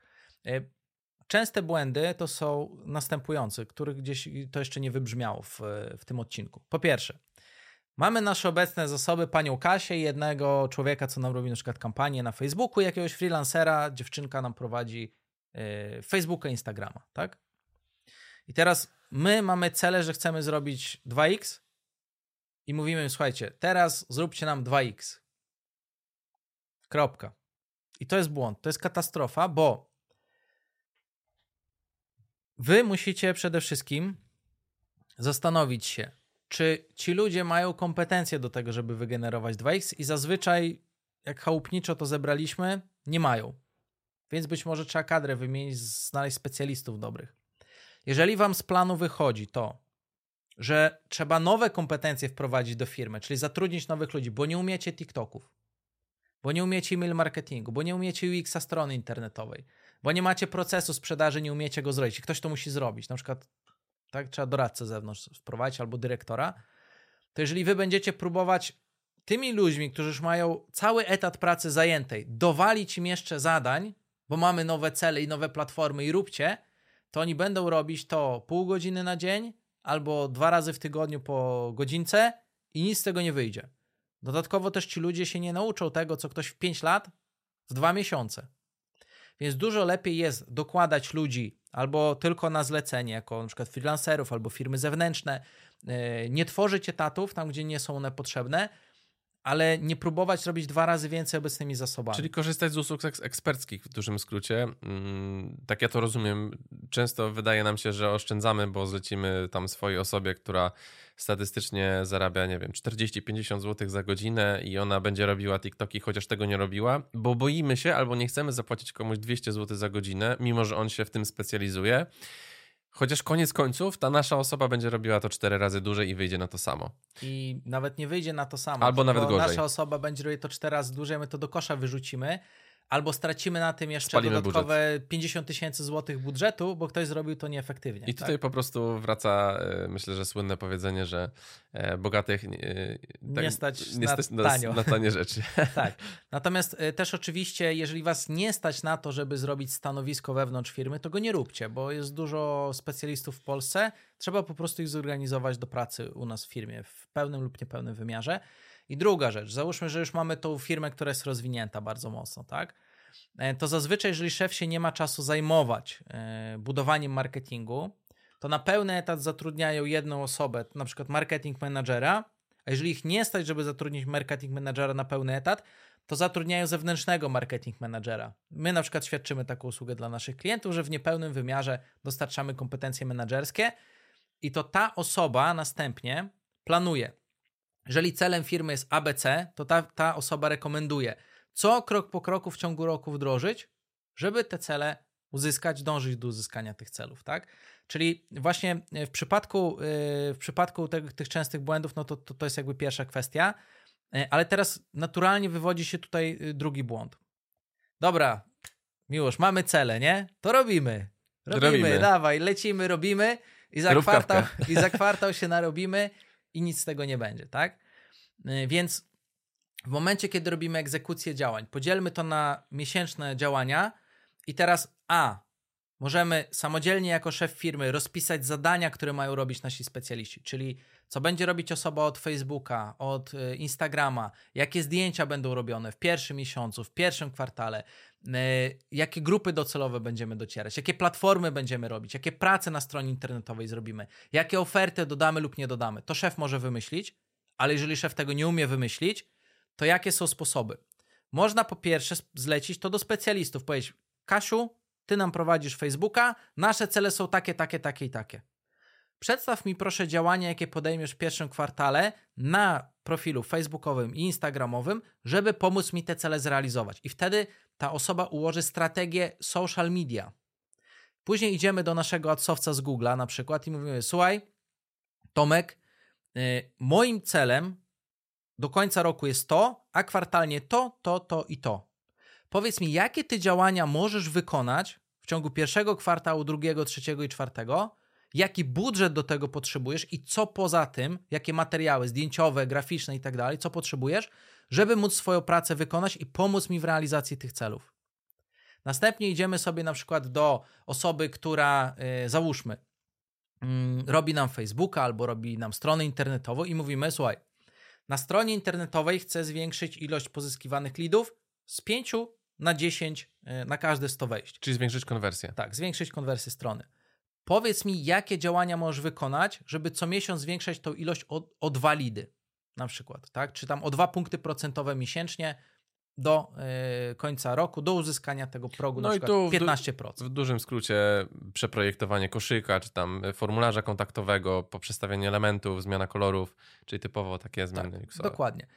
I te osoby przedstawią nam pracę, ale my najpierw musimy zrobić spotkanie z tymi osobami i poinformować ich, jaka jest nasza strategia, co planujemy zrobić na przykład w celach kwartalnych, żeby oni to zrozumieli i mogli się w to podpiąć, mówiąc kolokwialnie. I teraz może być oczywiście też tak, że część osób nie będzie umiało tego zrobić, no to wtedy warto poszukać po prostu innej osoby. Punkt pierwszy, diagnoza. Tak, tak, y, poszukać innej osoby, ale y, teraz w momencie, kiedy my dostaniemy te cele od tych osób, to my musimy teraz umieć ocenić, czy to, co te, te osoby nam przygotowały, propozycja, czy ta propozycja ich działań jest spójna z moją strategią i faktycznie doprowadzi do realizacji celów, które sobie zaplanowałem. Bo często się okaże, że odpowiedź będzie brzmiała nie i trzeba umieć tych ludzi skorygować. Ja bym tutaj jeszcze raz bardzo mocno podkreślił, że to wszystko może wydawać się y, niektórym przytłaczające. Dużo celów, duże cele, dużo zadań, dużo obszarów. I dla mnie kluczowe, totalnie kluczowe jest to, żeby to wszystko było po prostu spisane. E, To ja powiem na przykładzie Social Elite, żeby też to nie było, że to jest ultra skomplikowane. E, Ja na Social Elite przedstawiłem pięć celów, które chcę realizować jako cel na 2024 rok. Po czym powiedziałem właśnie menadżerom, którzy wdrażają u mnie pewne obszary firmy, ale jak nie masz menadżerów, no to masz pracowników. Dokładnie to, co wam powiedziałem. E, I w tym tygodniu, w piątek lub w przyszły wtorek, mamy spotkanie, na którym my wypisane przez nich zadania będziemy omawiać. Ja te zadania w tym momencie dostałem u siebie y, do wglądu w formie maila, Worda czy u nas w narzędziu do prowadzenia projektów. I to jest tyle. I to oni mają zaproponować mi cele, dane i KPI, po których będą rozliczani. I tu mówimy cele. o ilooosobowej firmie? E, Ja mam w tym momencie około 60 osób, menadżerów mamy 5, więc to 5 osób przygotowało mi zadanie. Teraz zadanie dla nich brzmiało: zobaczcie, co obecnie robimy, zdiagnozujcie to, powiedzcie mi, co możemy usprawnić, a co musimy dodać, żeby osiągnąć nasze cele. I to oni mi to przedstawiają. I teraz ja w tym tygodniu, i to jest od y, wczoraj dokładnie, siedzę i to czytam. Zajmie mi to godzinę, może dwie. Siedzę i to czytam i sobie notuję, które zadania mam dodatkowe pytania, które cele mam dodatkowe pytania, y, które wiem, że są ok i tego już nie poruszam, niech oni to robią, a które rzeczy nie będą trafione i trzeba je skorygować. Mhm. Więc ja sobie to po prostu zaznaczam. I to jest dla mnie godzina, dwie roboty. Po czym robię sobie spotkanie. Może być pojedyncze spotkania, może być spotkanie grupowe, gdzie to po prostu omawiamy i ustalamy konsensus, kto co robi. I tak samo będzie w przypadku specjalistów. Oni pójdą do swoich działów i zrzucą to na specjalistów, i specjaliści wymyślą zadania, które mają Mhm. e, realizować krok po kroku. Tak, i jakby y, tutaj myślę, że jak nie masz pomysłu narzędziowego, żebyś się też nie zaciął, mm, bo nie wiem, czy wybrać Excela, czy Notion, czy Notion, czy coś innego. Czasami naprawdę wystarczy kartka papieru, długopis, y, zaplanować sobie jakąś taką sesję dwu, trzy, cztery godziny i po prostu spisać wszystko, co ci przychodzi do głowy, potem sobie to po, podzielić, że tak powiem, na obszary i potem pójść do tych specjalistów, bo nie każdy może mieć 60 osób i 5 menadżerów, można też mieć mniejszą firmę, ale jeśli ty jako mm, właściciel albo no, raczej, raczej zakładam, że, że właściciel, chcesz sobie to zebrać w głowie do kupy, no to jeszcze raz podkreślam, że naprawdę zebrać w głowie do kupy to jest zupełnie co innego niż zebrać sobie na papierze do kupy. E, Dokładnie. Bo wszystko widać czarno na białym i bardzo często pewne rzeczy są zablokowane gdzieś w nas. Dopiero jak zaczynamy je spisywać, to naprawdę po którejś minucie, po którymś punkcie przychodzą nam rzeczy, o których byśmy wcześniej nie pomyśleli. Mhm, tak. I teraz, jeżeli mówimy o egzekucji działań, załóżmy, że już mamy te zadania spisane, my tego nie zrobiliśmy, zrobił to nasz zespół, ludzie, z którymi współpracujemy, my oceniamy, że jest to sensowne, mówimy, dobra, działajcie. I teraz zakładanie tego, że od razu wszystko się uda i do końca roku każdy będzie robił działania i będą same sukcesy, jest mało prawdopodobne. To jest mało prawdopodobny scenariusz, więc należy tutaj założyć, że jak już wystartowaliśmy z działaniami, to najlepiej w cyklach tygodniowych, jeżeli się nie da tygodniowych, to miesięcznych cyklach, robić tak zwany model iteracyjny. Czyli po miesiącu sprawdzamy, czy działania tych poszczególnych osób przyczyniły się do postawienia tego jednego kroczku w kierunku realizacji naszej strategii. Jeżeli tak, to puszczamy ich na kolejny miesiąc działań. Jeżeli nie, to co robimy? Zwalniamy, wyrzucamy, krzyczymy na nich, wypad z firmy, nie znacie się, tak? No nie, nie robimy tego, bo jeżeli tak robimy, to zazwyczaj yy, my się nie znamy. robimy następującą rzecz. Stosujemy model iteracyjny, na przykład cykl PDCA. Mówimy, dobra, wykonaliśmy takie działania. Yy, jak sądzicie, dlaczego nie udało nam się osiągnąć celów? Dostajemy wnioski. Ok, co możemy poprawić w tym miesiącu, żeby to jednak ruszyło dalej i poszło do przodu? I teraz może się okazać, że dostaniemy informację, słuchaj, żebyśmy my zaliczyli ten 5% wzrost, to, nie, to miesiąc jest za krótko, to co my dzisiaj zrobiliśmy zaprocentuje nam za 4 miesiące, na przykład SEO. Ale w przypadku na przykład y, reklam czy jakichś innych działań, to mogą być inne powody, tak? Więc my musimy ocenić, czy my rzeczywiście, może być tak, że nie ma efektów, ale my nic nie zmieniamy, bo te efekty przyjdą w odroczone, albo to, co robimy, nie działa i nie ma szansy zadziałać, więc wtedy robimy korektę i w kolejnym miesiącu wykonujemy działania skorygowane, patrząc, co się dzieje. Więc po pierwsze, nie zakładajcie, że co miesiąc będzie się udawało. W moim przypadku mogę Wam powiedzieć, że czasami my 3-5 razy coś poprawiamy, zanim to da efekt. I może się okazać, że na przykład my się spotykamy przez 5 tygodni, robimy, robimy, robimy, wydajemy pieniądze i to nie daje efektów. I dopiero w szóstym tygodniu znajdziemy ścieżkę, która da nam efekt. Więc y, to właśnie jest płacenie za specjalistów albo za ludzi kompetentnych, że to nie chodzi o to, że oni są nieomylni, tylko jak lekarz. Zleci ci badania X, przeczytaj i mówi, z badań X nic nie wynika. Trzeba zrobić badania Y. Idziesz na badanie Y, z badań Y nic nie wynika, to przypuszczam, że jeżeli A i B nie zadziałało, to zgodnie z moimi procesami trzeba zrobić badania C. Robisz badania C i mówi, o, tak, badania C wykazały to, to, to i to, trzeba poprawić to, to i to, dziękuję, idź rób. Tyle. I tak samo jest właśnie w marketingu. Działania A mogą nic nie wykazać, działania B mogą nic nie wykazać i to jest poprawne działanie, bo działanie A prowadzi do B, a B prowadzi do C. Też są pewne procesy działania i to jest normalne, więc trzeba się nastawić na minimum 3-5 podejść do jednego tematu, do poprawiania jednego tematu. Yy, I to oczywiście wracamy do punktu Numer dwa, trzeba na to zaplanować budżet w harmonogramie. Czyli, e, żeby nadać temu przykład, możemy założyć, że są to powiedzmy reklamy na TikToku i, mhm. i to było ujęte w mojej strategii. Tak. Zleciłem, e, miałem specjalistę, zrobił, wydaliśmy 3000 zł tak. i kupa. Tak, dobry i zły przykład. I ja mówię wtedy, nie, TikTok nie działa. Tak, dobry, przy, dobry i zły przykład u mnie z życia. Mamy osobę numer jeden, przedsiębiorcę, który chce uruchomić TikToka i on nagrał z telefonu swoje rolki, on ma trzy rolki i on zakłada, że to wrzuci, wyda 3000 zł, już będzie sukces. Błędne podejście, bo nie ma sukcesu. E, przedsiębiorca numer dwa nagrał rolki z telefonu i mówi: Dobra, słuchajcie, nie wiem, czy to jest dobrze, czy to jest źle. Sprawdźcie, wydajmy na to, ile sugerujesz? Ja mówię półtorej tysiąca. Dobra, wydajemy półtorej tysiąca i oceniamy. Te rolki nie zadziałały. Pytanie, dlaczego były za mało profesjonalne? Ok, to teraz jaki mamy wariant? Idziemy do firmy, która profesjonalnie nakręca rolki. Możemy zrobić rolkę za 300 zł, za 600 zł, albo za 900 zł, albo za 1500 zł. Jakość będzie diametralnie różna. No więc co robimy? Ja rekomenduję zrobić rolki za 600 zł, bo to będzie i bardzo dobra jakość, i odpowiedni y, koszt. No i teraz ktoś powie, dobra, to zróbmy trzy rolki. Ja powiem, nie, musimy zrobić minimum 10 rolek, bo my musimy te 10 rolek przetestować, żeby zobaczyć, który format rolki zadziała na odbiorcę. Jedna rolka jest za mało, trzy rolki to za mało, pięć rolek to za mało, minimum 10. Więc ktoś musi zapłacić za te 10 rolki je wyprodukować. My te rolki później testujemy, patrzymy, że z 10 rolek dwa formaty się super sprawdzają, a 8 formatów, pomimo że jest poprawne, nie trafia w gusta odbiorców i ich po prostu nie powielamy. No i kolejny krok to jest taki, kupmy jeszcze 10 rolek, ale tylko w tych dwóch formatach, żebyśmy mogli rozwijać kampanię marketingową. Więc zobaczcie, jak fajnie tutaj wynika y, z tego przykładu to, że dobry przedsiębiorca to zrozumie krok po kroku będzie rozwijał to, inwestował i on będzie rozumiał, że na tym to polega, a ktoś zrobi trzy dziadowskie rolki telefonem, które się do niczego nie nadają, ale mówi, że jest taki wspaniały i taki cudowny, że, że to musi zadziałać, bo jego dziecko jest najpiękniejsze, więc wylewa własne dziecko z kąpielą e, i jest niezadowolony, ale nie jest niezadowolony z siebie i ze swojej ignorancji biznesowej, że się nie zna, tylko jest niezadowolony z tego, że wszyscy inni dookoła źle zrobili, tak, i świat jest zły. I, I to jest właśnie model iteracyjny w najczystszym wydaniu. No i teraz co się może stać, bo z jednej strony możesz wyciągnąć mylne wnioski, obrazić się na świat i skasować TikToka z telefonu, a z drugiej strony koszt 5000 na wejście możecie przerazić, ale co jeśli te TikToki w ciągu dwóch miesięcy przyniosą 40 tysięcy?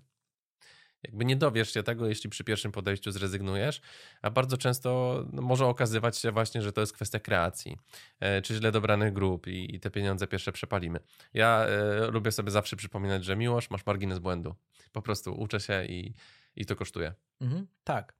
Tak, y, biznes to jest rachunek zysków i strat i chodzi o to, żeby zyski były większe niż straty. Natomiast zawsze trzeba rozumieć, że strat, słowo, tak?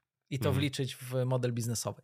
Więc y, punkt trzeci to była właśnie ta egzekucja działań, często popełniane błędy, dobre praktyki, jak i model iteracyjny. Y, to, o czym jeszcze musimy porozmawiać, to jest to, żebyśmy wdrożyli narzędzia, które pozwolą nam to zmierzyć. Jeżeli ich nie mamy, trzeba to zrobić.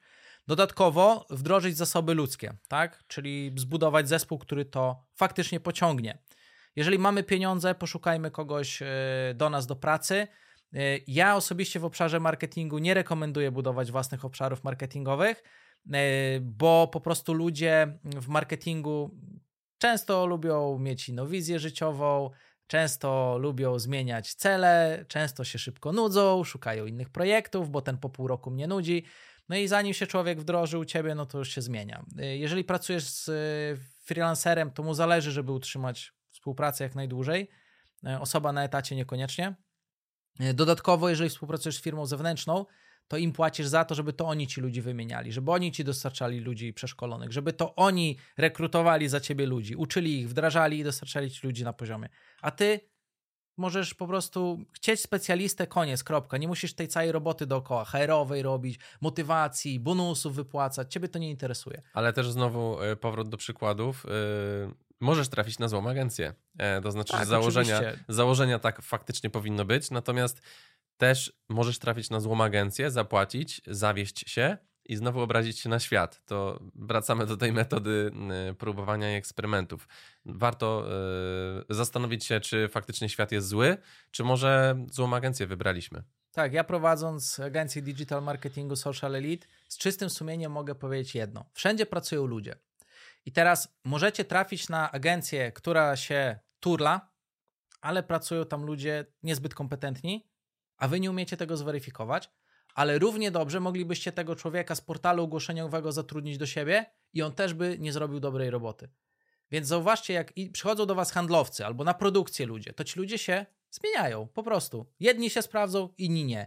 I na produkcji czy w sprzedaży jest to normalne, a w marketingu działa to tak samo. I czy to będzie firma zewnętrzna, czy my sami będziemy budować ten zespół, to ja zazwyczaj mam taką statystykę. Na 10 zatrudnionych osób 5 odejdzie, 5 być może zostanie. To będzie naprawdę dobrze, tak? Więc to też trzeba po prostu wliczyć w Więc koszty. teraz jeśli ty w rekrutacji masz jedną lub dwie osoby, no to no nie zawsze jest tak, że będzie złoty strzał i ta pierwsza Mhm. czy pierwsze dwie będą idealne. Tak, i do nas na przykład też trafiają klienci, którzy są po dwóch, trzech, czterech agencjach różnych czy freelancerach yy, i, i oni mówią, szukam aż do skutku. I to jest dobry, dobry efekt, tak? Więc często my jesteśmy tą ostatnią firmą, a czasami nawet jak zrobimy wszystko dobrze, to nie, nie pomożemy yy, każdemu. Tak to bywa. Yy, No i co? Przechodźmy teraz w takim razie do punktu numer cztery. Mhm. Już zespół działa, wszyscy realizują działania. Zdiagnozowaliśmy, postawiliśmy sobie cele, e, zaczęliśmy egzekwować i wdrażać tą strategię. Więc y, co dalej, tak? Dwa przykłady przedsiębiorców. Przedsiębiorca numer jeden, czyli ten przedsiębiorca, który sprzedaje y, asortyment na imprezy, rozpoczął działania, ma wielkie oczekiwania, y, zero planów, zero celów.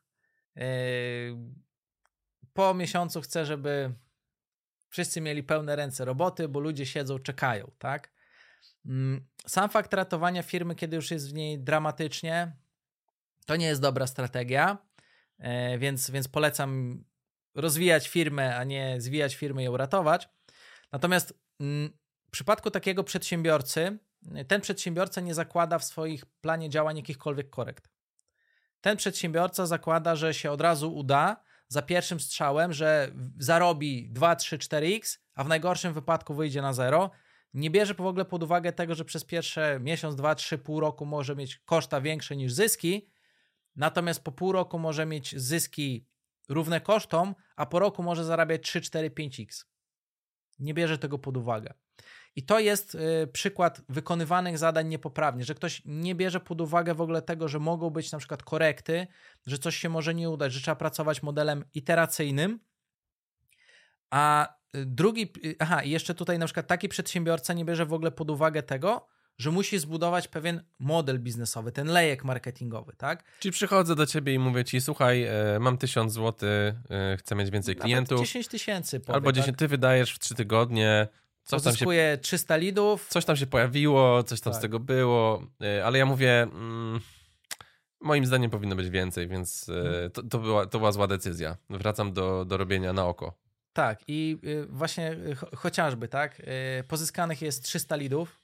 Mieliśmy takie sytuacje, 300-400 lidów w pierwszym miesiącu pozyskane, y, bo osoba chce mieć bardzo dużo y, wzrostu i ta osoba zamiast rzeczywiście dobrze obsłużyć tych ludzi, zatrudnić sobie sprzedawców dodatkowych, to osoba siedzi i wysyła SMS-y. Dzień dobry, jestem zainteresowany ofertą, a ktoś tylko oferta, oferta, oferta, oferta, oferta. I później taka osoba mówi, że się nie udaje, ona jest święcie przekonana, że to jest wina na przykład reklamy albo wina profilów społecznościowych, a nie tego, że ktoś tam po prostu źle obsługuje klienta. E, Więc po pierwsze, jeżeli mamy ten pierwszy cykl działań, to my dzięki temu, że mamy wdrożone narzędzia analityczne, popatrzymy, ok, tu mamy lampki na zielono, tu się nam KPI zgadzają, tu, tu mamy wszystko sprawne, ale tutaj mamy KPI, te dane za niskie, co możemy zrobić, żeby je poprawić? I co miesiąc, jak będziemy sobie poprawiać nasz biznes yy, i wydajemy pieniądze na to, żeby go poprawiać, właśnie to nie jest przepalanie pieniędzy i marnowanie pieniędzy, tylko to jest wydawanie pieniędzy na dochodzenie do tego, co u mnie zadziała. Jeżeli będziemy w ten sposób po- podejmować yy, działania, no to wtedy rzeczywiście yy, to będzie grało. I teraz w przypadku na przykład tej firmy, gdzie mamy yy, kamień naturalny, tak? to tam właśnie współpracujemy z osobą, która mówi: Słuchaj, ja się na tym marketingu nie znam, ale ja się pomału będę uczył, się pomału będę dowiadywał. I rzeczywiście z roku na rok współpraca z tą osobą jest taka, że ta osoba się coraz lepiej zna. No i wygląda to tak, że słuchajcie, czy ja mogę z reklamy z Facebooka pozyskać 50% więcej lidów, bo ja planuję zatrudnić dodatkowych dwóch sprzedawców. To jest poprawne działanie. A nie poprawne działanie to by było, słuchajcie, zatrudniłem pięciu sprzedawców, mam za mało lidów. Czekam. Zróbcie coś. Odkręcajcie budżety, bo oni się nudzą, tak? Skrajnie różne podejście. I teraz taka osoba nam daje realny do uzyskania cel, więc my robimy diagnozę i mówimy: Słuchaj, widzimy po wszystkich danych, że możemy to zrobić. Przygotujmy najpierw test, odkręćmy to na dwa tygodnie. Jak w dwa tygodnie zobaczymy, że bez problemu pozyskujemy więcej lidów, to zatrudniaj tych ludzi. Jeżeli natomiast zobaczymy, że nie, bo osiągnęliśmy sufit, uruchomimy inną platformę i powtórzymy testy. Czyli na przykład zanim zwiększy zatrudnienie, ty możesz wykonać małe testy, czy rzeczywiście jest sens zwiększać na przykład ilość sprzedawców, tak? E, później na przykład, jeżeli widzimy, że odpalamy, załóżmy, TikToka, to znowu dajemy sobie najpierw kwartał na to, żeby zobaczyć, jakiego rodzaju reklamy zadziałają. Przygotowujemy wcześniej te rolki, tak? Po trzech miesiącach weryfikujemy sobie y, wyniki. Jeżeli się okazuje, że y, na przykład jest potencjał, ale to się nie opłaca, tak? Bo na przykład y, koszt lida jest za wysoki, to my wyrażamy swoją opinię. Możemy zbić ten koszt lida, tak? Do takiej takiej kwoty, albo nie możemy tego zrobić. Co musimy zrobić? I później ta osoba, z którą współpracujemy, mówi: OK, słuchajcie, przeanalizowałem to, róbmy to dalej. Widzę w tym potencjał, widzę, że cel jest realny do osiągnięcia, kontynuujmy. Ale też oczywiście taka osoba, która tym zarządza, może podjąć decyzję: słuchajcie, patrząc po pierwszym kwartale, widzę, że uzyskanie celu zajmie nam ponad rok. Nie mam na to dzisiaj pieniędzy, wycofajmy się na razie z tego, poszukajmy czegoś innego. I będzie wtedy na przykład inna propozycja, tak? Albo na przykład mówi, yy, może też się okazać, że na przykład po roku czasu, tak, że cel jest niemożliwy do osiągnięcia. To jest bardzo częste w przypadku prowadzenia projektów. Yy, no i wtedy na przykład się wycofujemy z danego celu. Albo możemy założyć, że uzyskamy cel po roku, a go uzyskujemy po miesiącu. W drugą stronę też tak może być. Więc zauważcie, że ten dobry proces działania to jest ocenianie, czy ta nasza droga, co miesiąc, co kwartał zbliża się do celu, który wyznaczyliśmy sobie za rok, a nie za miesiąc. I to jest to mądre podejście. I tutaj rolą przedsiębiorcy jest ocena, czy dosypujemy do tego pieniędzy i robimy to dalej, czy zamykamy projekt i nie robimy tego dalej. Więc to jest właśnie model iteracyjny, nieustanne wprowadzanie korekt. Jest podstawą. I teraz, yy, kiedy zrobiliśmy diagnozę, wyznaczyliśmy cele, zaczęliśmy je egzekwować, to właśnie powtarzając, nie sprowadza się do tego, że y, pogadaliśmy sobie z tymi ludźmi w zespole, wyznaczyliśmy, co mają robić, działamy i za rok się tu spotykamy, tylko wchodzimy w ten proces optymalizacji. Tak, dokładnie. więc, y, więc tak, jest to, jest to proces mm, y, dynamiczny i nieustający. Tak, więc celem, który możemy sobie postawić, na przykład jeżeli mamy firmę, która już dobrze działa, to jest optymalizacja. Chcemy mhm. uzyskiwać te same cele przy ograniczeniu kosztów na przykład o 15%. Mhm. Jak najbardziej. To, to, co zostaje? Chyba, chyba w dużej mierze y, omówiliśmy sobie to zagadnienie. Dokładnie. Mm. Więc y, drogi przedsiębiorco, jedyne co ci zostaje, no to wdrożyć te cztery kroki, y, zdiagnozować u siebie firmę, ustalić realne cele, unikać robienia celów widzimisię, ocenić zasoby, ocenić zadania lub zlecić realizację zadań i później przystąpić do tego działania jak najszybciej w modelu iteracyjnym, na przykład w cyklach miesięcznych. Chaos da się opanować. Eee, tak jak powiedzieliśmy, początek roku jest symbolicznie dobry do tego, żeby wszystko zaplanować, ale każdy moment jest dobry na to, żeby przystanąć, e, zrobić audyt, zdiagnozować, gdzie jesteśmy, czy idziemy w dobrym kierunku e, i jednak zadbać o tą naszą firmę lepiej. E, jeśli tutaj pojawią się jakieś pytania, albo może wyznaczacie sobie cele i zastanawiacie się, czy to dobrze postawione cele, to też można skonsultować. E, nie wahajcie się. E, myślę, że najważniejsze jest to, by zacząć naprawdę działać, nie zdawać się na przypływ wiatru, e, i, i weny, tak. I że medytacja mm. przyniesie rezultaty. Tak, dokładnie. U mnie na przykład w Social Elite ja ustaliłem sobie cel, że zaczęliśmy w drugiej połowie grudnia i chcę skończyć tą pracę, o której teraz wam powiedziałem, do końca stycznia. Mhm. Więc to jest proces, który zajmie mi na przykład i mojemu zespołowi po 10 godzin na osobę, ale on będzie powiedzmy tydzień po tygodniu postępował, tak? Więc to nie jest na raz sesja, skoro u mnie wygląda to w ten sposób, to tak samo u Was będzie to wyglądać. To nie jest praca na jedną sesję, ale to też nie jest praca od rana do nocy. Więc są e, dwie wersje działań. E, w pierwszej, jeśli chcielibyście pracować e, z zewnętrznym usługodawcą, możecie kliknąć w link, znajdziecie go w opisie. Tak, i przejść jak do najbardziej kontaktu. możemy w tym pomóc. Jeśli działacie samodzielnie i to wideo w jakiś sposób zainspirowało Was, dało Wam e, trochę informacji, które teraz analizujecie i dzięki e, temu pójdziecie do przodu, to świetnie. E, możecie mieć pytania, też na nie jesteśmy w stanie odpowiedzieć. W kolejnych odcinkach myślę, że przejdziemy po kolejnych tematach. Być może, jeśli tu pojawi się większe zainteresowanie, możemy coś pogłębić. Tak, dokładnie. Więc czekamy na Wasze komentarze. Mamy już zaplanowane kolejne odcinki. I co jest bardzo istotne, y, Możecie pytać, y, wrzucać swoje pytania, y, na które my odpowiadamy w odcinkach. Zawsze wrzucam na Instagramie, na Instagram Stories informacje, jaki temat będziemy nagrywać. Możecie wrzucać swoje pytania. My wtedy te pytania uwzględniamy bezpośrednio w kontencie danego odcinka i każdy odcinek będzie tak zaprojektowany, żeby Wam pomóc ten y, biznes w modelu B2B systematycznie rozwijać. Także oglądajcie wszystkie części. Czekamy na Wasze komentarze, komentarze i słyszymy się w kolejnym odcinku. Powodzenia z działaniem i do usłyszenia.